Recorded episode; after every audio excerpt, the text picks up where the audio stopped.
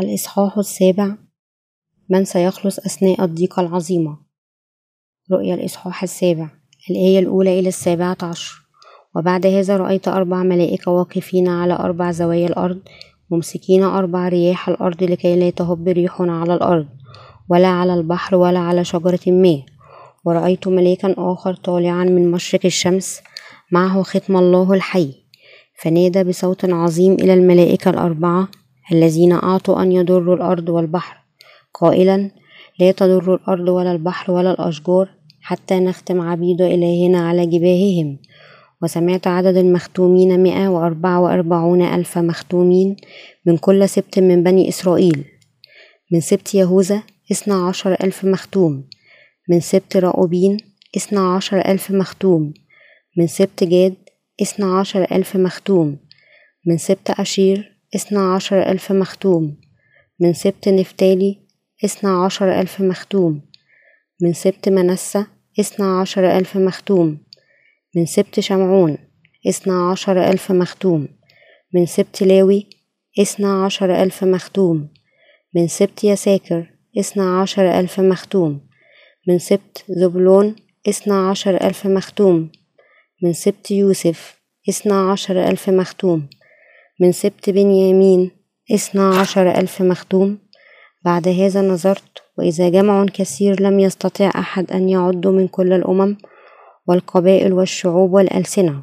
واقفون أمام العرش وأمام الخروف متسربلين بثياب بيض وفي أيديهم سعف النخل وهم يصرخون بصوت عظيم قائلين الخلاص لإلهنا الجالس على العرش وللخروف وجميع الملائكة كانوا واقفين حول العرش والشيوخ والحيوانات الأربعة وخروا أمام العرش وعلى وجوههم وسجدوا الله قائلين أمين. البركة والمجد والحكمة والشكر والكرامة والقدرة والقوة لإلهنا إلى أبد الآبدين آمين. وأجاب واحد من الشيوخ قائلا لي هؤلاء المتسربلين بالثياب البيض منهم ومن أين أتوا؟ فقلت له يا سيد أنت تعلم فقال لي هؤلاء هم الذين أتوا من الضيقة العظيمة وقد غسلوا ثيابهم وبيضوا ثيابهم في دم الخروف. من أجل ذلك هم أمام عرش الله ويخدمونه نهارا وليلا في هيكله والجالس على العرش يحل فوقهم لن يجوعوا بعد ولن يعطشوا بعد ولا تقع عليهم الشمس ولا شيء من الحر لأن الخروف الذي في وسط العرش يرعاهم ويقتادهم لينابيع ماء حية. ويمسح الله كل دمع من عيونهم.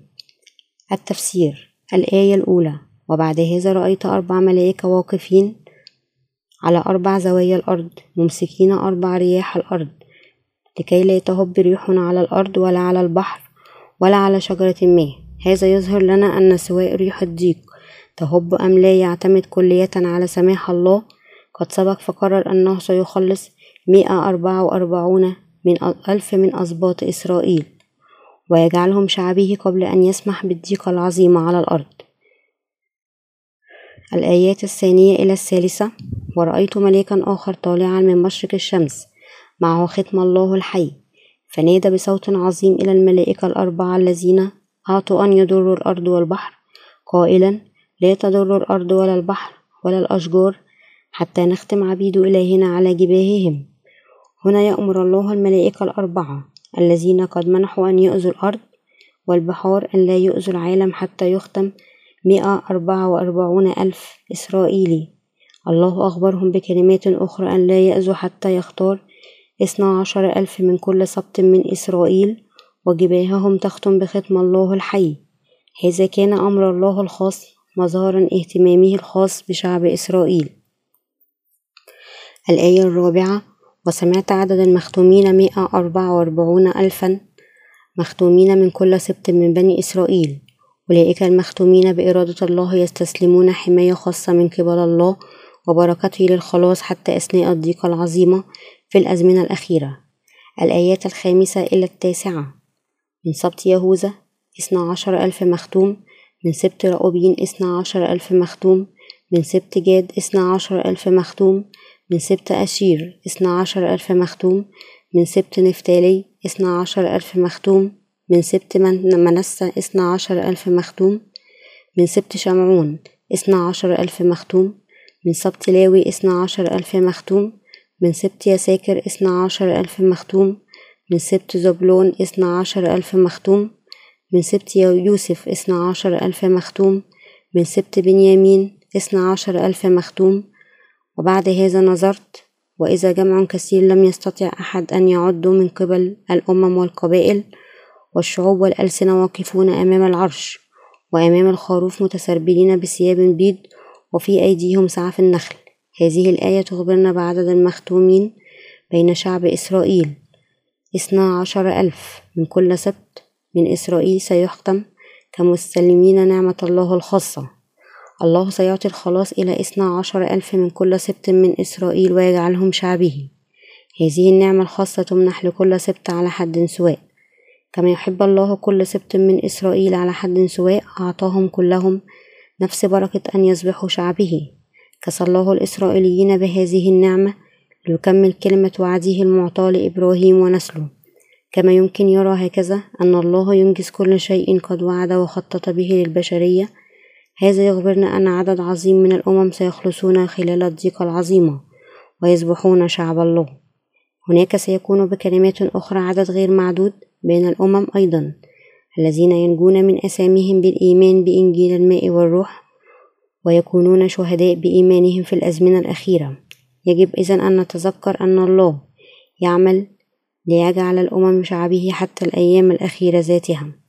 الآيات العاشرة إلى الحادية عشر؟ وهم يصرخون بصوت عظيم قائلين الخلاص لإلهنا الجالس على العرش والخروف ولجميع الملائكة كانوا واقفين حول العرش والشيوخ والحيوانات الأربعة. وخروا أمام العرش على وجوههم وسجدوا لله. الله يمنح نعمتي للخلاص حتى في الأزمنة الأخيرة إلى كل من الإسرائيليين ولنا. الأمم ربنا إذا مستحق أن يستلم كل العبادة التسبيح والمجد للقديسين لا أحد آخر ما عدا الله هو محل كل عبادتهم. الآية الثانية عشر قائلين أمين البركة والمجد والحكمة والشكر والكرامة والقدرة والقوة لإلهنا إلى أبد الآبدين آمين.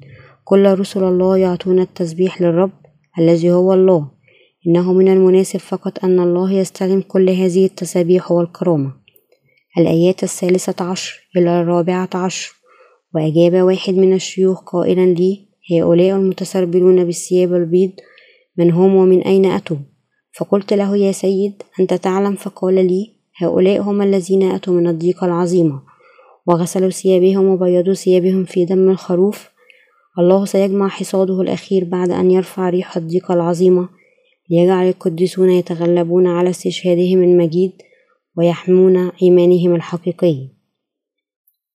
عندما تمر الثلاث سنوات والنصف الأولى من فترة السبع سنوات من الضيقة العظيمة القديسون سيضطهدون بقساوة ضد المسيح ويكونون شهداء ليحموا إيمانهم. محنة الاستشهاد هذه لها بعد مختلف عن أي محن أخرى. قد مضت في تاريخ الكنيسة ستجعل هناك حالة مطلقة لإيمان القديسين الذي يؤمن بالله على هذه الأرض. الاستشهاد هو شرف عظيم للقديسين خلال استشهادهم القديسون يمكن أن يكشفوا بوضوح أكثر إيمانهم الحقيقي في الله. في الأزمنة للمحنة العظيمة كل القديسين سيحمون إيمانهم خلال استشهادهم يشاركون في قيامتهم ونشوة فرحهم ويقفون أمام عرش الله. الآيات الخامسة عشر إلى السادسة عشر. ومن أجل ذلك هم أمام عرش الله يخدمونه نهارا وليلا في هيكله والجالس على العرش يحل فوقهم لن يجوعوا بعد ولن يعطشوا بعد ولا تقع عليهم الشمس ولا شيء من الحر. أولئك الذين عندهم الإيمان الحقيقي أمام الله يستشهدون في الأزمنة الأخيرة للمحنة العظيمة لكي يحموا إيمانهم في الخلاص بإنجيل الماء والروح. الله إذا سيعطي القديسين مثل هذا الإيمان حمايته الخاصة وبركته ويعانقهم بين ذراعيه بعدما قاتلوا ضد المسيح وكانوا شهداء. وقاموا القديسين لن يموتوا ثانيا أو يعانوا حزن في ملكوت الله يعيشون إلى الأبد في البركات المعطاة إلى أولاد الله أولئك الذين يعيشون في محتضنين, محتضنين بين ذراعي الله. لن ينقصهم شيء ولن يعانوا أبدا مرة ثانية أي أذى أو ألم من الشرير. كل ذلك ينتظرهم. الآن هو مكافأة الله الخاصة حبه والمجد الذي سيمنحه إلى الأبد. الآية السابعة عشر لأن الخروف الذي في وسط العرش يرعاهم ويقتادهم إلى ينابيع ماء حية ويمسح الله كل دمعة من عيونهم. الله سيكون الراعي الأبدي للقديسين ويعطيهم بركاته السرمدية ليكافئهم لكل المعاناة والاستشهاد الذي مر القديسون خلاله لأجل الرب. بينما على هذه الأرض الله سيقودهم لينابيع الماء الحي. يسمح لهم أن يكسروا خبز مع الرب أمام عرش الله ويكسوهم إلى الأبد في بركته ليلحقون به في كل مجده. لأن القديسين بينما على هذه الأرض قد آمنوا بإنجيل الماء والروح عاشوا حياة الخدمة لمجد الله واستشهدوا لاسمه. الله سيسمح لأولئك الذين حاكموا حموا إيمانهم أن يعيشوا إلى الأبد في وسط مجده في السماء الجديدة والملكوت. هللويا سبحوا الرب.